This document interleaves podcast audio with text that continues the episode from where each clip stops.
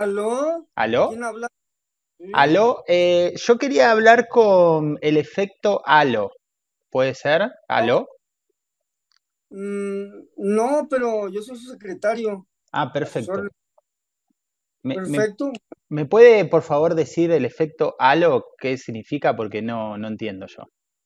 Ah, me parece muy bien. Se lo voy a decir nada más porque... Porque, porque soy simpático, porque mi voz es simpática. Porque... Creo que es simpático.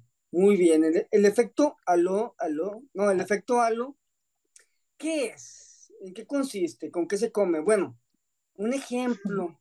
Me gustan mucho los ejemplos porque son muy prácticos. Ahí le va. Ahí le va. Si alguien nos parece físicamente atractivo, de pronto, esto tal vez te ha pasado, tendemos a creer, tendemos a presuponer que tiene más características positivas y estaremos más abiertos a descubrir esas características positivas que nosotros uh-huh. presuponemos que tiene. ¿Mm? Por, Interesante, ahí, por ahí no tiene nada.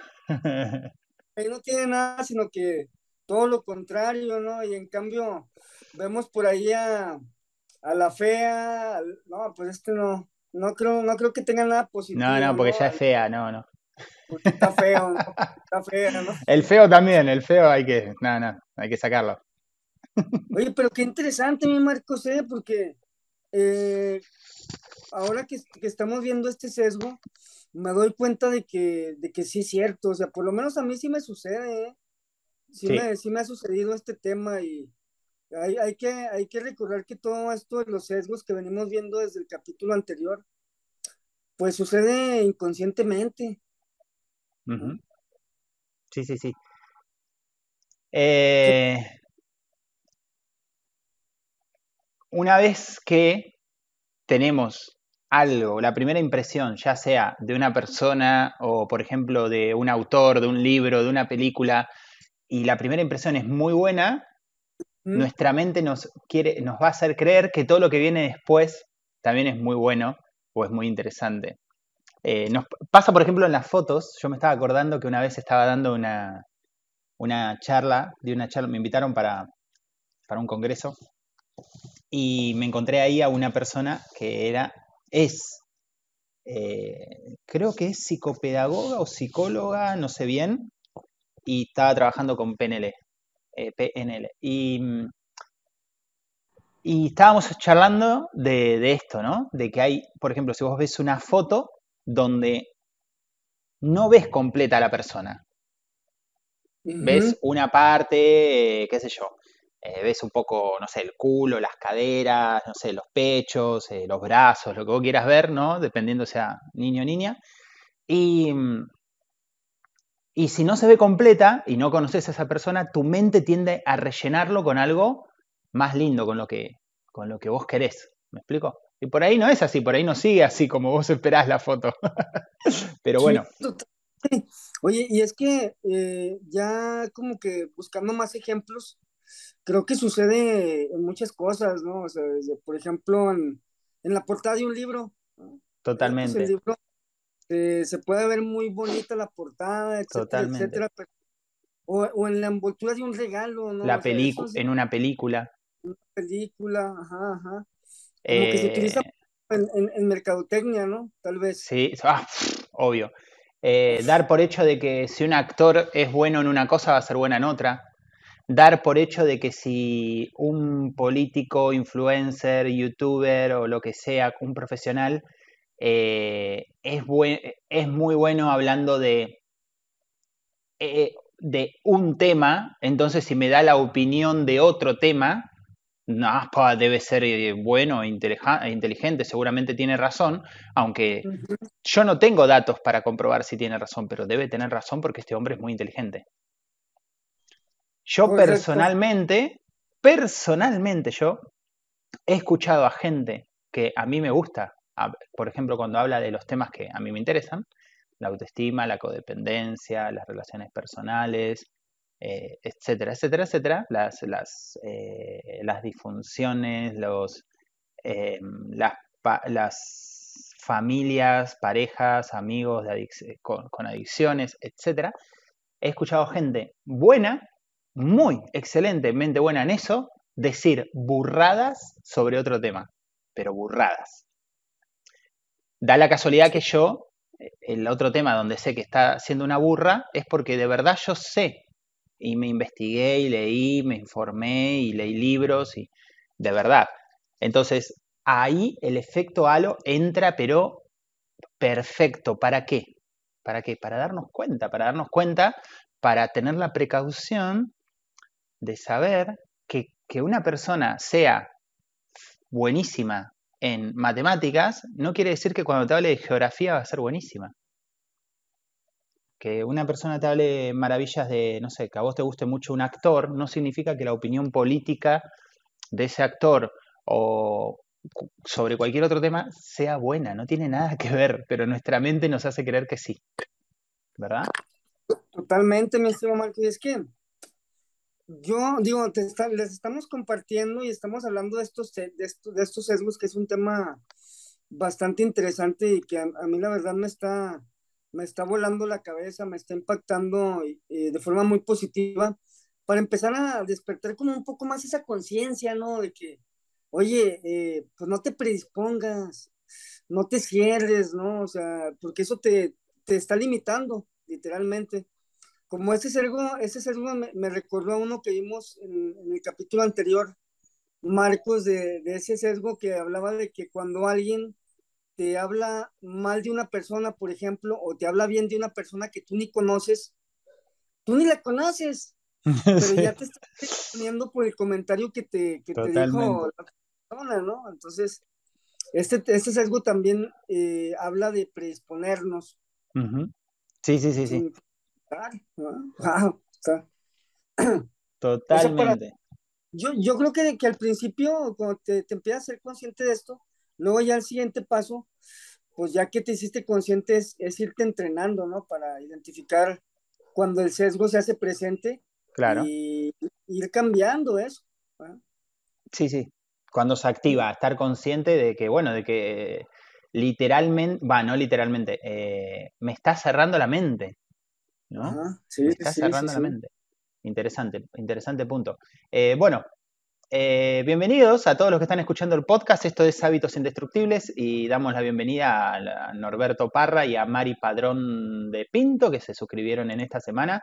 Gracias por estar del otro lado. Mi nombre es Marcos Montivero, el creador de Autoestima Ninja, y compartiendo acá Hábitos Indestructibles con el amigo Kaiser. Bienvenido, amigo. Gracias, amigo. Un placer estar aquí platicando contigo. Kaiser Desarrollo Humano en las redes sociales, por si lo quieren seguir.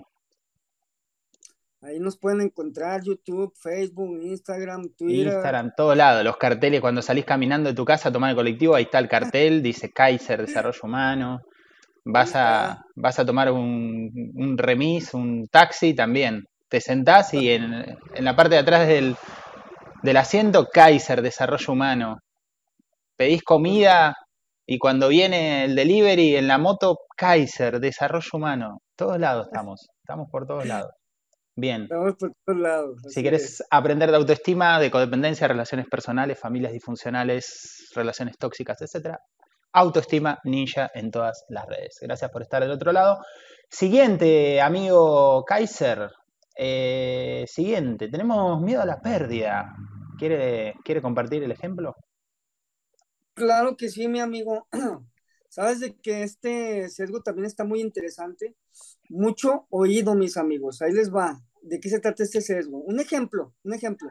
Imagínate que tú te quieres comprar un piso, un departamento, ¿no? Nuevo, porque actualmente, pues tú estás viviendo de renta, estás viviendo de alquiler. Aquí en, aquí en México le decimos que estamos viviendo de renta, ¿no? Entonces, ¿qué es lo que haces? Buscas opciones, valora los pros, los, con, los contras, lo compro, no lo compro, me conviene, no, no me conviene. De repente te das cuenta de que sí te conviene. Es una buena oportunidad hacer esa compra. Pero ¿qué sucede? En este momento se hace presente este sesgo, ¿no? ¿Y sabes qué? No lo cambias, no lo cambias, aunque es una buena oportunidad, es una buena opción. ¿Por qué? Porque luego dices, ay, luego, ¿qué tal si, qué tal si me canso de, de, este, de, de este nuevo departamento, si me, me canso de este nuevo piso, o, o qué tal si después no lo puedo vender, o qué tal si, si me queda pequeño y ya no puedo disfrutarlo, y bla, bla, bla, empiezan a ocurrir una serie de cosas y justificaciones en tu mente, y es cuando se hace, se hace presente este sesgo y ¡pum!, desaprovechas la oportunidad. ¿Cómo ves, mi estimado Marcos? Este sesgo, interesante, ¿no? Sí, eh, vamos, ¿no? vamos a la descripción. Dice, el sesgo cognitivo consiste en tratar de evitar un cambio por miedo a salir perdiendo. Así de simple. Ah. Sea, sea trabajo, sea pareja, sea lo que sea.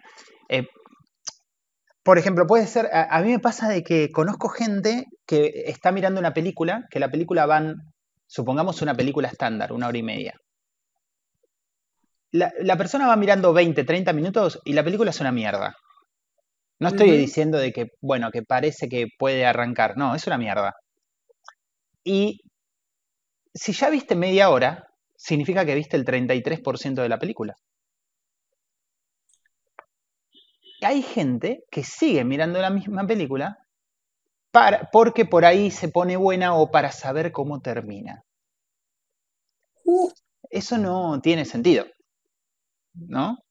Pero bueno, aunque ahora que lo estoy pensando, me parece que eh, estoy, con, estoy mezclando con otro sesgo que era eh, el que consideraba la cantidad de inversión que yo había puesto en algo. Lo tendría que, lo tendría que chequear. No importa, no importa igual si, si se mezclan o no los sesgos. Lo importante es conocer nuestras limitaciones, ¿verdad? Bueno, sí. Eso es lo bueno, eso es lo importante. Sí, sí, sí. Eh, esta, eh, esta opción es la que hemos hablado anteriormente en la zona de confort. Nos cerramos la puerta a posibles mejoras en nuestra calidad de vida por miedo. Nos cerramos la puerta ah. por miedo. Uh-huh. Siguiente. Siguiente. Lo ten... Oye, Marcos, ahí, ahí con ese sesgo nada más es, eh, comentar, ¿no? De que uh-huh. pasa con todo también, ¿no? O sea, nuevamente, ya traigo ahí el celular todo madreado, ya ni sirve, ya, ya ni escribe, y, y, y a lo mejor también se relaciona mucho con ese, ah, es que tiene valor sentimental, ¿no? Uh-huh. Y no, y no lo cambio, y... y Y sigo ahí, prefiero seguir batallando, ¿no? Pero pues ahora sí que, que no, no quiero, no quiero, me resisto a hacer ese cambio, a hacer esa transición, ¿no? Uh-huh. Y, y, y pues es algo que también te limita, por supuesto, uh-huh. es, es haciendo conscientes, ¿no? Ahí sí, está. Sí, sí. Pasa en todo, ¿no? Totalmente. Ahora, el siguiente sesgo, que también está interesante, sesgo laguna de exposición. ¿A qué se refiere esto? Un ejemplo. Imagínate que es como, como, como cuando educas a tus hijos, cuando educamos a nuestros hijos, de la misma manera, ojo, en la que lo hicieron con nosotros. Hmm. Solo por el hecho de que lo hicieron contigo, ¿no? Solo por el hecho de que lo hicieron con nosotros. Eh, seguramente cuando eh, en el pasado, Tú, tú cuestionabas cosas, eh, por ejemplo, la, de la educación, que ya hemos hablado de esto, ¿no? No te gustaban algunas cosas de cómo te educaban en la escuela o en tu casa, etcétera, y lo cuestionabas y te quejabas, y te, y, y te y inclusive te diste cuenta de que pues no era la forma correcta tal vez de hacerlo, pero una vez que tú estás en el papel de maestro, o una vez que tú estás en el papel de padre, ¿sabes qué? Lo empiezas a repetir. Otra vez, ¿no? Lo reproduces, como dicen por ahí, por imitación. ¡Wow! Y bueno, la verdad es que eh, yo, yo creo que este, este sesgo mmm, nos pasa eh, eh, y, y, y le pasa mucho a los padres, sobre todo, ¿eh? Es algo que eh, se menciona en psicología como seguir patrones, ¿eh? Lo repito, a mí me educaron de esa forma y no te gustaba ese tipo de educación. Pero ¿sabes qué? Cuando tú ya eres papá, lo vuelves a repetir y vuelves a cometer otra vez los mismos errores, ¿no? Una y otra y otra vez. Y es una cadenita que no se rompe, pues, hasta que llega alguien a romper con ese patrón. Uh-huh. Muy interesante, mi Marcos, este, este sesgo. ¿Tú qué sí. opinas, compadre? Sesgo, ¿Ah? laguna de exposición. Wow. Estos tipos de sesgos no son más que la repetición de conductas únicamente porque nos resultan familiares. A mí, personalmente, me hace recordar a las personas que están en relaciones, sea de amigos o de parejas, y que tienden a repetir patrones dramáticos. Por ejemplo, que van a tender a eh, generar relaciones muy intensas, con mucha histeria, mucho drama y peleas, y después nos reconciliamos y nos arreglamos y nos queremos de nuevo, pero luego de vuelta, me hiciste algo. Eh, todo muy efervescente, muy estridente, muy intenso, ¿no? Eh, no solo lo he visto en la, biografía, en, en, en la bibliografía, sino que lo he visto en personas, algunas personas que se han relacionado conmigo y otras que no se han relacionado conmigo, pero son muy claros los patrones para, para quienes estamos estudiando este tipo de temas. Eh, uh-huh. y, y hay mucha gente que no se da cuenta que está repitiendo los mismos patrones, por ejemplo, comportándose como sus padres, comportándose como su madre, eh, y repitiendo algo de lo cual antes se quejaron. Por ejemplo, mi mamá era muy gritona, es muy gritona y muy controladora, y esa persona está siendo contro- gritona y controladora con su pareja, con sus amigos, etcétera. Eh, me parece fundamental, muy interesante, pero también es muy difícil de verlo, al menos que se haga terapia. Sí. Vamos al siguiente. Salvo que Vamos quieras a... agregar algo, ¿eh? Si no, sesgo de memoria. No, no, yo creo que ese sesgo está muy claro, pero sí, hay que, hay que hacerse consciente, mis amigos, y, y yo creo que que eso no se va a lograr viendo un video de YouTube y ya. Sí, hay que, hay que buscar el, el apoyo terapéutico para identificar cuáles son esos patrones que tengo que cambiar, porque puede ser algo que está más profundo, no se ve a simple vista. Uh-huh. Entonces, bien. Buena recomendación. Siempre, siempre lo recomendamos, amigos. Nosotros siempre te vamos a recomendar que busques el, el, el camino terapéutico para conseguir mejores resultados. Ahora el siguiente sesgo de que te vamos a hablar es el sesgo de memoria. Un ejemplo, imagínate una persona que quiere recordar su número de teléfono, su número, de, su número celular, ¿no? Pero en, en lugar de que se le venga a la mente su número más reciente, se le viene a la mente sus números anteriores, los pasados, ¿no? Y eso es a lo que se refiere el sesgo de memoria. ¿Qué dice uh-huh. la, la descripción, mi estimado Marcos? El sesgo de memoria puede alterar el contenido de aquello que hemos recordado. O sea, algo lo recordamos y después se rompe la, el recuerdo. Estos sesgos cognitivos hacen que recordemos hechos que son erróneos o que nos otorguemos experiencias que les han pasado a los demás. Esto, eh, esto es muy loco porque yo la primera vez que escuché que nuestra mente puede crear recuerdos, yo dije, gustas, pero para el chaleco de fuerza.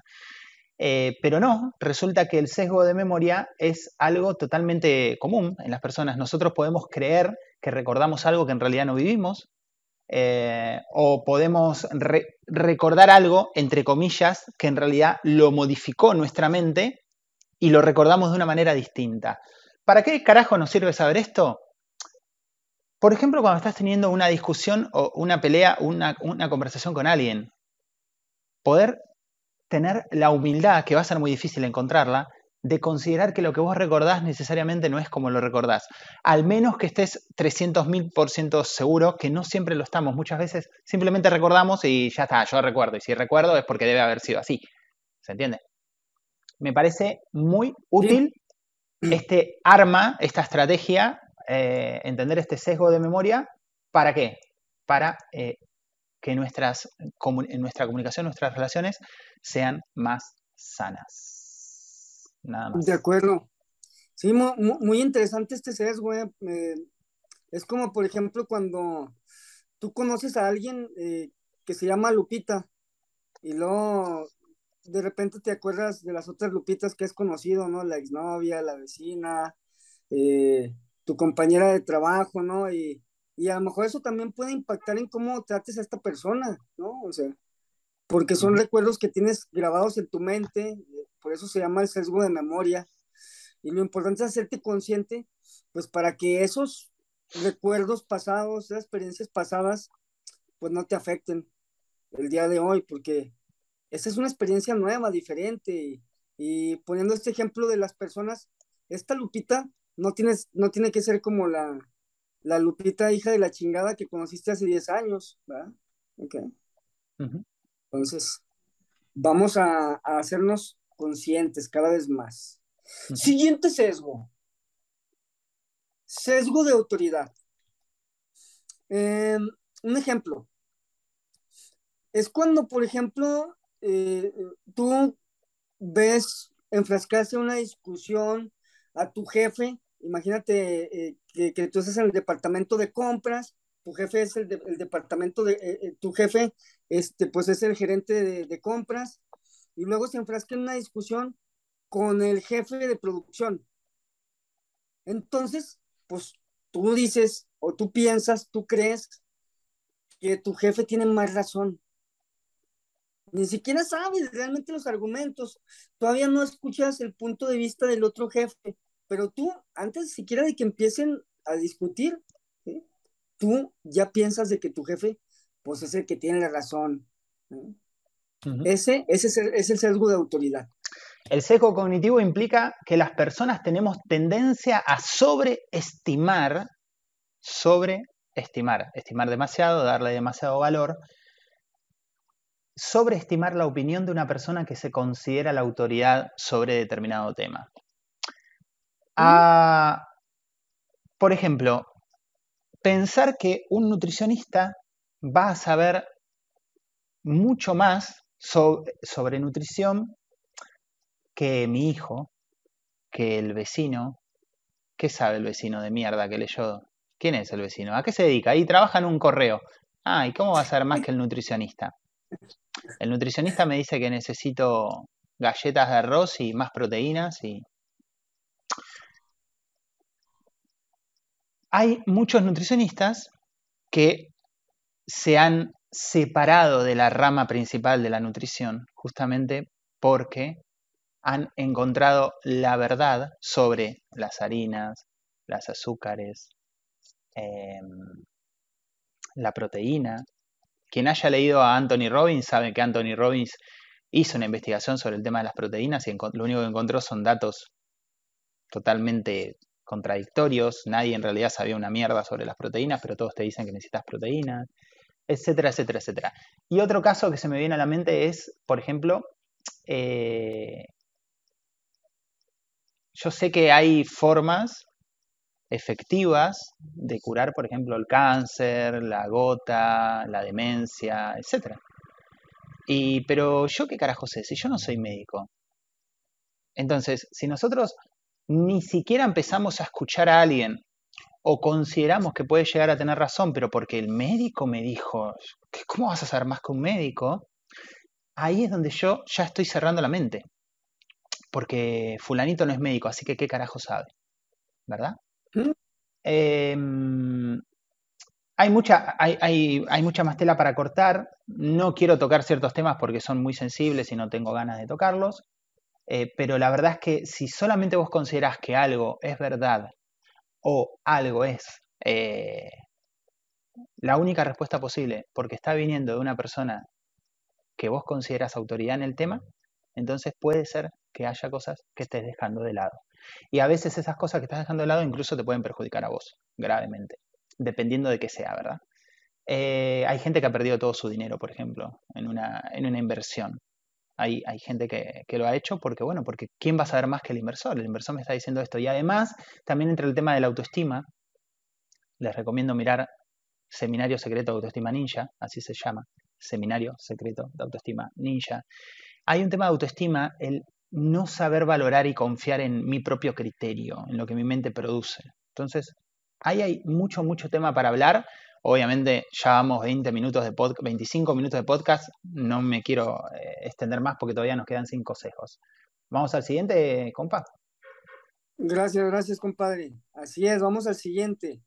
Sesgo de anclaje o heurístico de anclaje.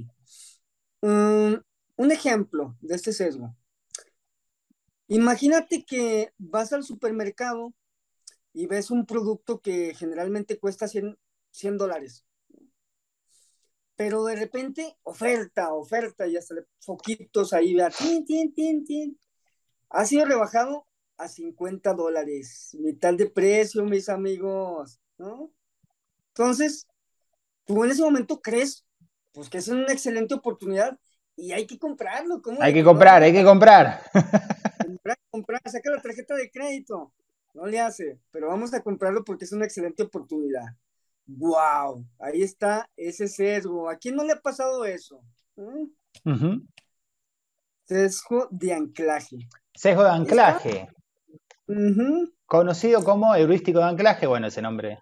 Consiste en que las personas solemos utilizar la primera información que nos dan, la primera información, para juzgar todas las demás opciones. O sea, lo ponemos en contexto. Esto yo, eh, esto lo pueden ver, por ejemplo, en ventas.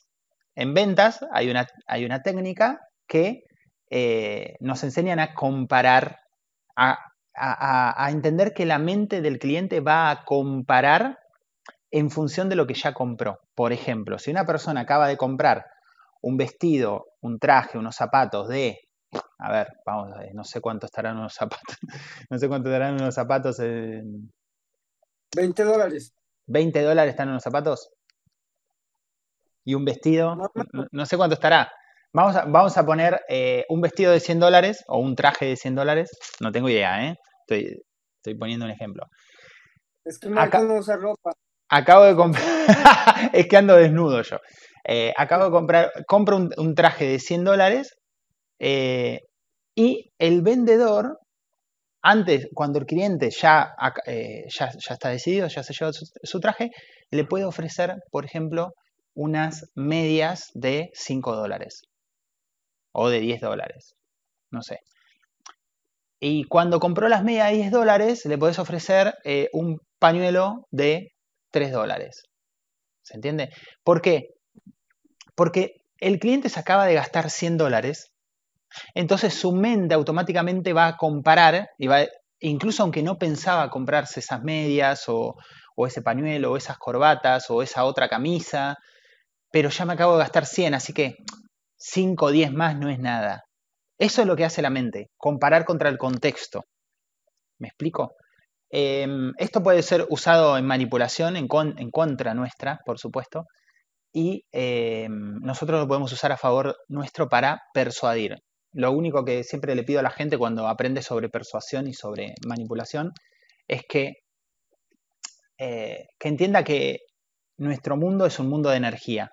Y que si vos vas por la vida engañando y mintiendo a los demás, eventualmente te va a ir mal. Entonces, siempre actúa desde el honor, ¿sí? Porque estas, hay técnicas que son muy fuertes de manipulación. Entonces, eh, tengamos cuidado con eso nomás. Eh, ¿Algo más? Siguiente. Si no, siguiente. Siguiente. Sesgo del observador. ¿En qué consiste esto? Ahí tengo un ejemplo. Eh, por ejemplo, actuamos de forma diferente. Imagínate que tú eres el maestro y también pues el maestro y estás aplicando un examen y también pues están los alumnos que están haciendo el examen. Nos comportamos de forma diferente, ¿sí? Actuamos de forma diferente cuando estamos haciendo el examen nosotros. Uh-huh. Y nos comportamos diferente cuando nosotros somos los que estamos aplicando ese examen, ¿verdad? Fíjate que se me hace muy interesante este sesgo, mi estimado Marcos, porque eh, a mí me pasa, eh, digo, eh, yo que me dedico a la capacitación o cuando doy alguna conferencia y así, sí me he dado cuenta que es diferente mi comportamiento, mi actuación cuando yo soy el que estoy dando esa capacitación o cuando voy y tomo una capacitación, ¿no? O sea, te sientes como en un papel distinto eh, y, y yo creo que es importante este sesgo de que lo hagamos consciente porque pues te limitas, ¿no? O sea, no, pues yo en este momento soy el que está haciendo el examen, pues entonces me comporto así, así, así, pero puedes perder la oportunidad de ver las cosas desde la otra perspectiva, ¿no? Está uh-huh. interesante, está bueno. Sí, eh, el sesgo consiste en que actuamos de forma diferente y realizamos distintas atribuciones a una situación dependiendo si somos actores o, u observadores. Mm. Um, uh-huh. No se me viene ningún ejemplo concreto a mí, eh, pero sí está bueno eh, saber que, que, bueno, que nos comportamos de forma diferente. No, no tengo nada concreto para decir sobre eso. Muy bien. Sí, sí, sí, es como...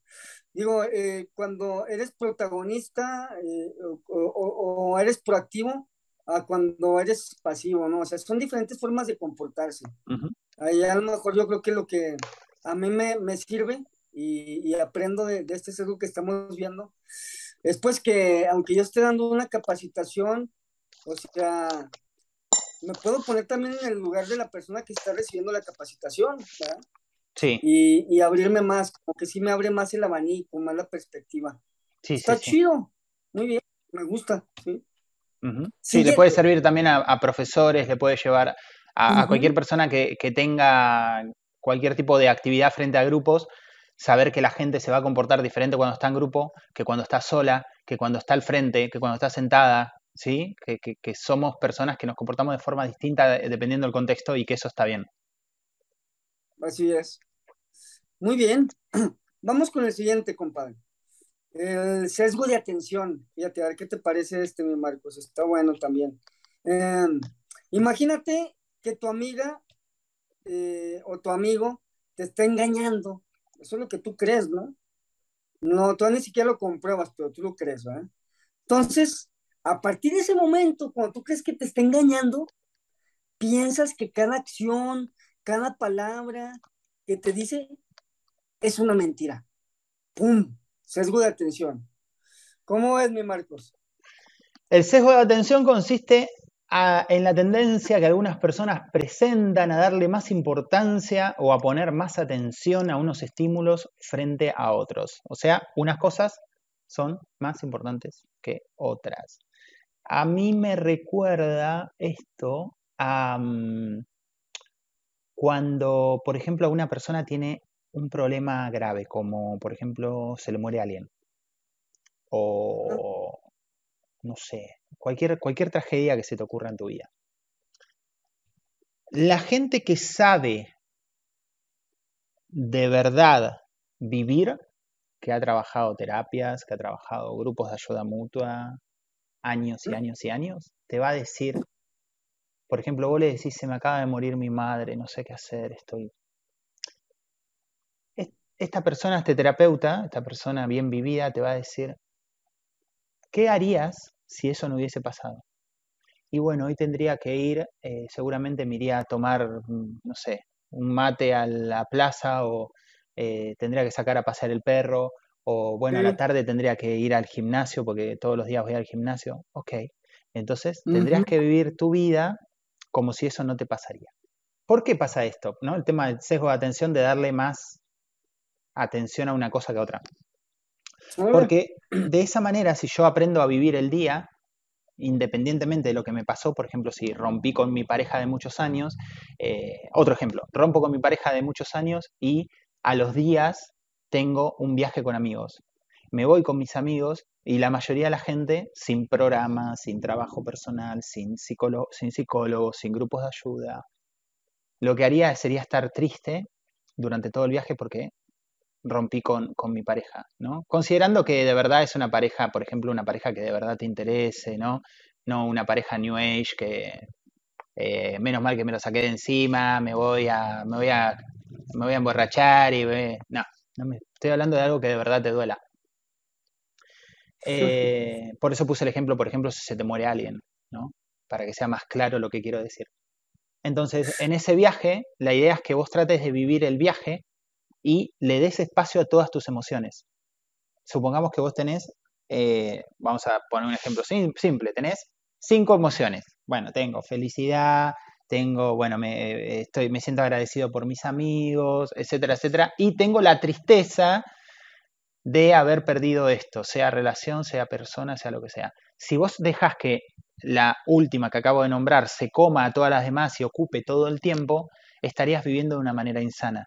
La manera sana de hacer esto es permitir que todas las otras emociones también vivan, que viva tu felicidad, tu agradecimiento, que puedas compartir y seguir viviendo, y luego dejes, bueno, ¿y cuándo, y cuándo voy a sufrir? No, no hay problema, ya vas a sufrir, tenés un montón de tiempo para sufrir, eh, a la noche te vas a poner a llorar un rato, eh, mañana también vas a estar un poco triste, etcétera, pero encontrar ese equilibrio sin que te destruya la vida. Esto que estoy diciendo es extremadamente difícil de conseguir. Si vos crees que lo vas a conseguir porque estás escuchando este podcast, es como mirar un video de YouTube de alguien haciendo el flick-flack y pensar que ya lo sabes. No, no existe. Es lo más ridículo que existe, que, que, que, que podemos pensar. Esto que te estoy diciendo es algo avanzado. Algo avanzado. Es como cuando ves yoga y ves a alguien que hace yoga hace diez años y ves que pone la pata en la nuca y se para y hace no sé qué. Bueno, algo así. Yoga avanzado. Si vos pensás que lo vas a hacer porque lo estás mirando y porque te podés poner, a... olvídate, no tiene el más mínimo sentido de nada. Eh, es un ejemplo que se me vino a la mente porque es un ejemplo extremo del sesgo de atención, pero es algo extremadamente difícil de conseguir, que solamente lo consiguen las personas que de verdad trabajan mucho, mucho tiempo en sí mismas en procesos terapéuticos. Adelante, mi amigo. Gracias, compadre. Me puse un poco triste porque el otro día vi un video de yoga y pensé que ya sabía, pero... Ah, pues mira, no. Dijiste, ya está, ya soy profe de yoga. Ya. Claro. No, gracias. Gracias por derrumbar mi mundo, Marcos. De nada, de nada, cuando quieras. Okay. Vamos con el siguiente, mi estimado Marco. Ese, ese también está interesante. Efecto animadora. ¿Eh? Imagínate que conoces a una persona eh, cuando está con sus amigos o cuando está con su grupo o cuando está con su equipo, ¿no? Donde pues esa persona es líder, ¿no? Y, y piensas que es atractivo, ¿no? Piensas, lo ves en, en una posición de poder, tal vez de liderazgo, de influencia, etcétera, ¿no? Ah, pero de repente lo ves después a solas, o perdió ese trabajo, o perdió ese puesto de poder, ¿no? Y entonces crees que ha perdido parte de su encanto. ¡Wow! Eso también, pues es interesante este, este sesgo. Sí, eh, lo voy a, voy a leer la descripción. Dice, se trata de un, de un efecto psicológico que produce una desviación en nuestra forma de percibir la belleza de los demás. Órale, órale. De este modo, cuando sucede el efecto animadora, las personas piensan que un hombre o una mujer son más atractivos al, al estar en un grupo que al estar solos. Entonces, eh, esto yo lo recuerdo, por ejemplo, quien haya leído algo sobre seducción o sobre habilidades sociales, por ejemplo, eh, en el grupo, en el libro, en el libro de Mystery, que se llama El Método, quien quiera aprender sobre eso lo puede leer, eh, y también en el libro, eh, no, pará, el libro de Mystery se llama El Secreto, y el otro libro se llama eh, El Método, bueno, libros de eh, seducción. Quien no conozca de seducción, no se trata de que le haces unos pases mágicos para que la persona se acueste con vos, nada que ver. si, si fuese así, ¿sabes? Estarían todos leyendo. Eh, se volverían todos lectores, pero no, es simplemente... Eh, te enseña a saber relacionarte con personas, porque, porque la verdad es que Eh, ¿cómo carajo haces para acercarte a alguien, para hablar con alguien? Eh, soy tímido, tengo miedo, eh, por ahí van y te dicen una, una pelotudez. Eh, si sos mujer y te gusta un chico, ¿cómo hago para que el chico sepa que, le, que, que me gusta? Tengo que esperar que él me venga a buscar, y si no me viene a buscar porque él también es tímido, qué cagada, ¿no? Entonces, eh, ahí uh-huh. donde, donde entran los libros de seducción, que son muy, muy interesantes. Por supuesto, como todo contenido se puede utilizar para dañar, pero bueno, ahí ya depende del corazón que tengas y, y, y qué tipo de persona seas. Eh, se puede usar para dañar todo, en realidad. Todo lo que aprendas sobre liderazgo, sobre lo que aprendas sobre coaching, comunicación, influencia, todo puedes usar claro. para, para lastimar. Eh, Y en esos libros, eh, bueno, una de las cosas que menciona, entre tantas, entre muchas otras, es que un hombre siempre va a ser más atractivo cuando está en grupo. Por ejemplo, cuando tiene dos o tres amigos o dos o tres amigas o lo que sea, eh, por ejemplo, en una fiesta, ¿no? Ponele, ponele ejemplo sencillo de, de un cumpleaños, de una reunión, de un boliche, de un antro, lo que sea. Eh, una persona sola es como, ¿qué hace solo? ¿No?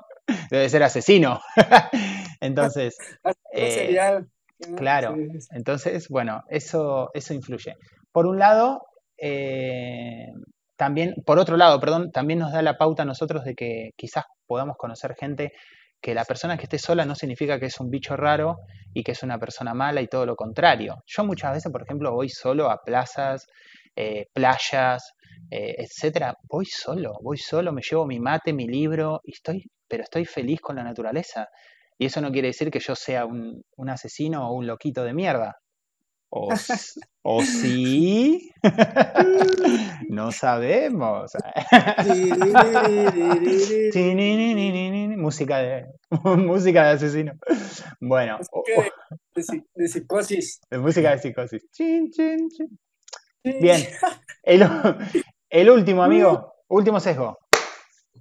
Último sesgo. El sesgo de aquiescencia. ¿Sí? Es cuando tú vas a algún lugar, no sé, a un restaurante, o vas a comprar algún producto, y luego te mandan una encuesta, ¿no? Y te llega tu teléfono la encuesta y todo, y aunque no te atendieron bien, o el producto que te vendieron no te gustó tanto, lo que sea, a, de todos modos, le pones diez en la puntuación. ¡Excelente! Todo estuvo perfecto, ¿verdad? ¡Maravilloso! Oh, maravilloso. ¿Sí volvería? Sí, claro, por supuesto que sí. ¿Nos recomendaría a alguien? Sí, le voy a, le, a todo mundo le voy a decir, ¿verdad? Eh, yo, a, a, la verdad, a mí sí, yo sí hago, sí hago mucho eso. ¿Sí? O sea, a veces, Re que confesaba, sí, la verdad que la cago siempre. le, le quiero confesar, siempre me mandan una encuesta, sí, excelente, diez, bla, bla, bla, ¿sí? Bueno, cuando las, cuando las contesto, sinceramente, ¿no? Pero sí, yo creo que, que está interesante. Este, no creí que me fueran a dar con, es, con, esta, con este sesgo, porque sí me identifico, mi Marcos. Sí. El sesgo de aquiescencia dice que, eh, o sea, se, se, se aplica solamente en las encuestas. No sé si nos va a interesar mucho, quizá alguna persona puede ser que le sirva para algo.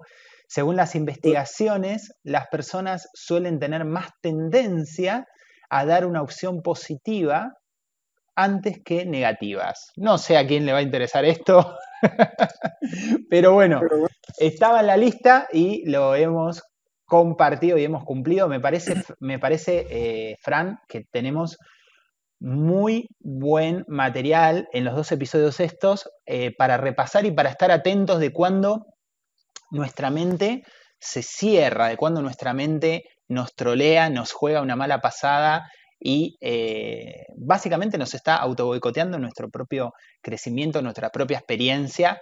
Eh, por ejemplo, uh-huh. cuando te, como, vos, como el ejemplo que vos pusiste, ¿no? Te hablaron mal de tal persona, ya de por sí no sé por qué estás escuchando que te hablen mal, de, dejá el chisme, pero bueno, alguien te dijo algo malo y eh, ya vas predispuesto en función de lo que te dijeron, ¿no?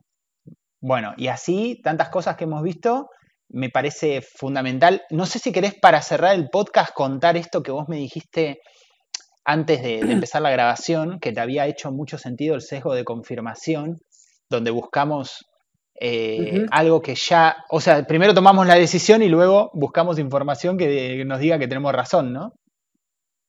Sí, fíjate, fíjate que, que de todos los sesgos que vimos, como que ese fue mi favorito de todos, ¿verdad? Digo, hay muchos que están muy interesantes y que, y que me están sirviendo, pero ese sí definitivamente me voló la cabeza porque me di cuenta de que sí me pasa mucho, ¿no? Ese, ese sesgo.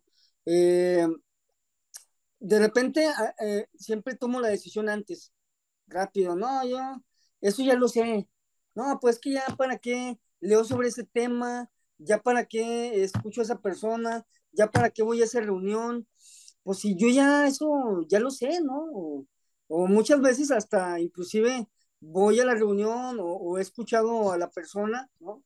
Pero ya predispuesto, ya, ya cerrado, ¿no? Ya como que, eh, y eso a mí la verdad sí me doy, sí me doy cuenta que me, que me, que me ha limitado y que me, que me limita porque, pues, eh, me puedo cerrar oportunidades.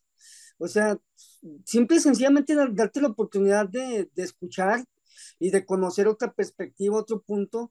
Yo creo que eso es muy poderoso porque también, cuando, como mencionamos cuando hablamos de ese sesgo, es de sabios a veces cambiar de opinión.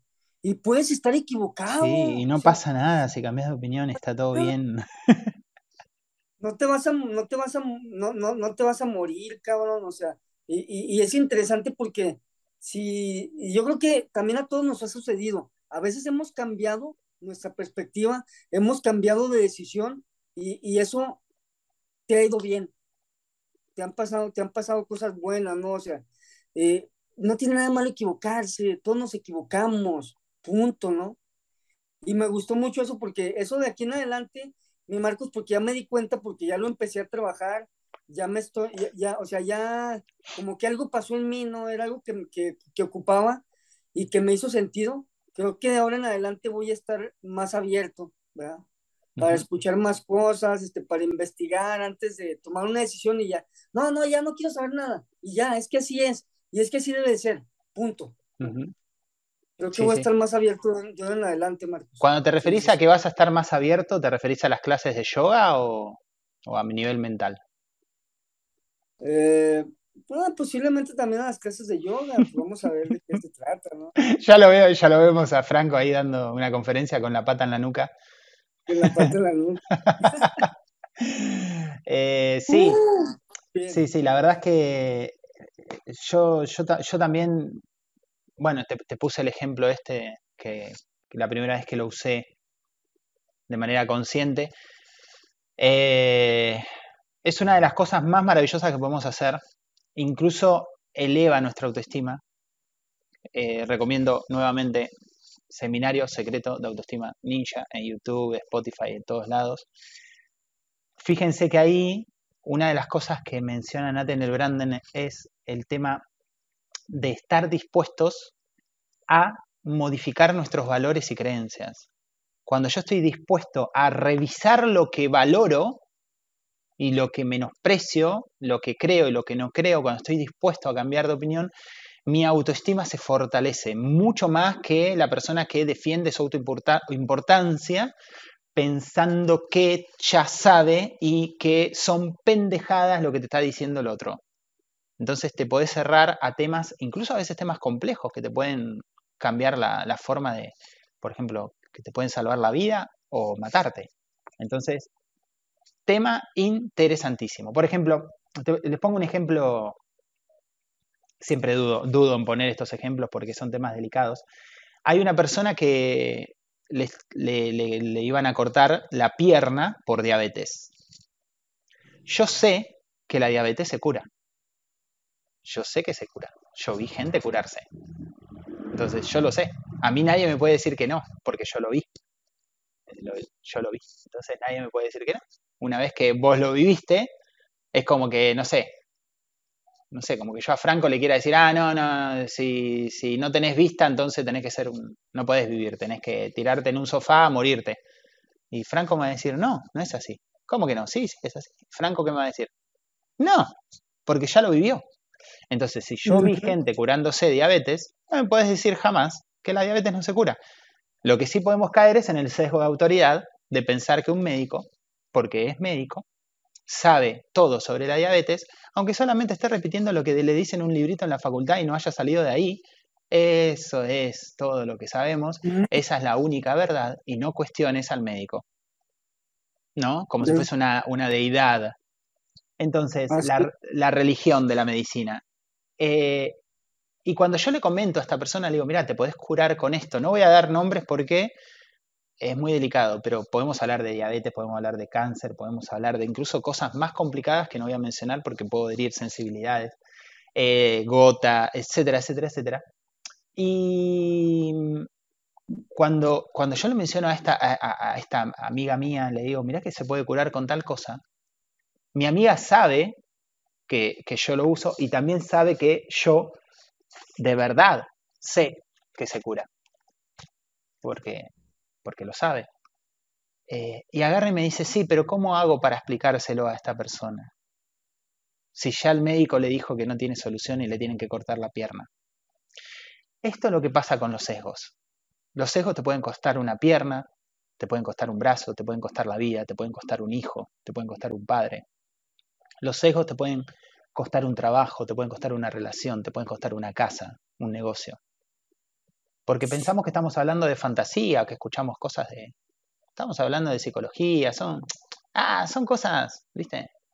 Lo importante es trabajar y mejorar la casa y tener un auto y, y tener más ropa. Todo eso es para... Lo de psicología es tipo un decorado para... No, no, no, no. Esto te puede salvar la vida, te puede matar. El solo hecho de estar abierto a adquirir nueva información y cambiar de parecer. Algo que parece muy sencillo y es muy difícil. Por eso la gente no lo hace, porque es difícil. Entonces, bueno, con esa breve reflexión los, los dejamos. Eh, salvo que quieras agregar algo, Fran, y si no, nos fuimos. No, nada más mandarles un gran saludo a toda la banda y pues esperamos que les haya gustado estos, estos dos capítulos, estos dos episodios de, de Hábitos Indestructibles, donde hablamos sobre los sesgos. Y sesgos. Escúchenlos eh, y sobre todo, pues eh, vamos a practicar, a, a hacernos conscientes, ¿no? Eh, eh, y esto, pues, con la repetición, con la práctica, pues nos podemos ir entrenando, ¿no? Para que para que esto cada vez nos suceda menos. Y, sí, es una cuestión de práctica. Es cuestión de práctica. Como todo. Hacerlo perfecto durante el tiempo suficiente. Uh-huh. ¿No? Exactamente. O sea, todos, amigos, eh, si, les gust- si, si les gustó el podcast, pues denle like, y si no, pues denle que no les gustó. Y si no, denle pues, no like, no pasa nada. No like, y, y, si, y, y si les gustó, eh, pues ayúdenos a compartirlo, pues familiares, amigos, y ayúdenos a, a seguir difundiendo pues estos mensajes, que lo hacemos de todo corazón. Sí, y sí. Nos vemos a la próxima. Nos vemos en la próxima. Chau, chau. Chau, Franquis. Adiós. Nos vemos.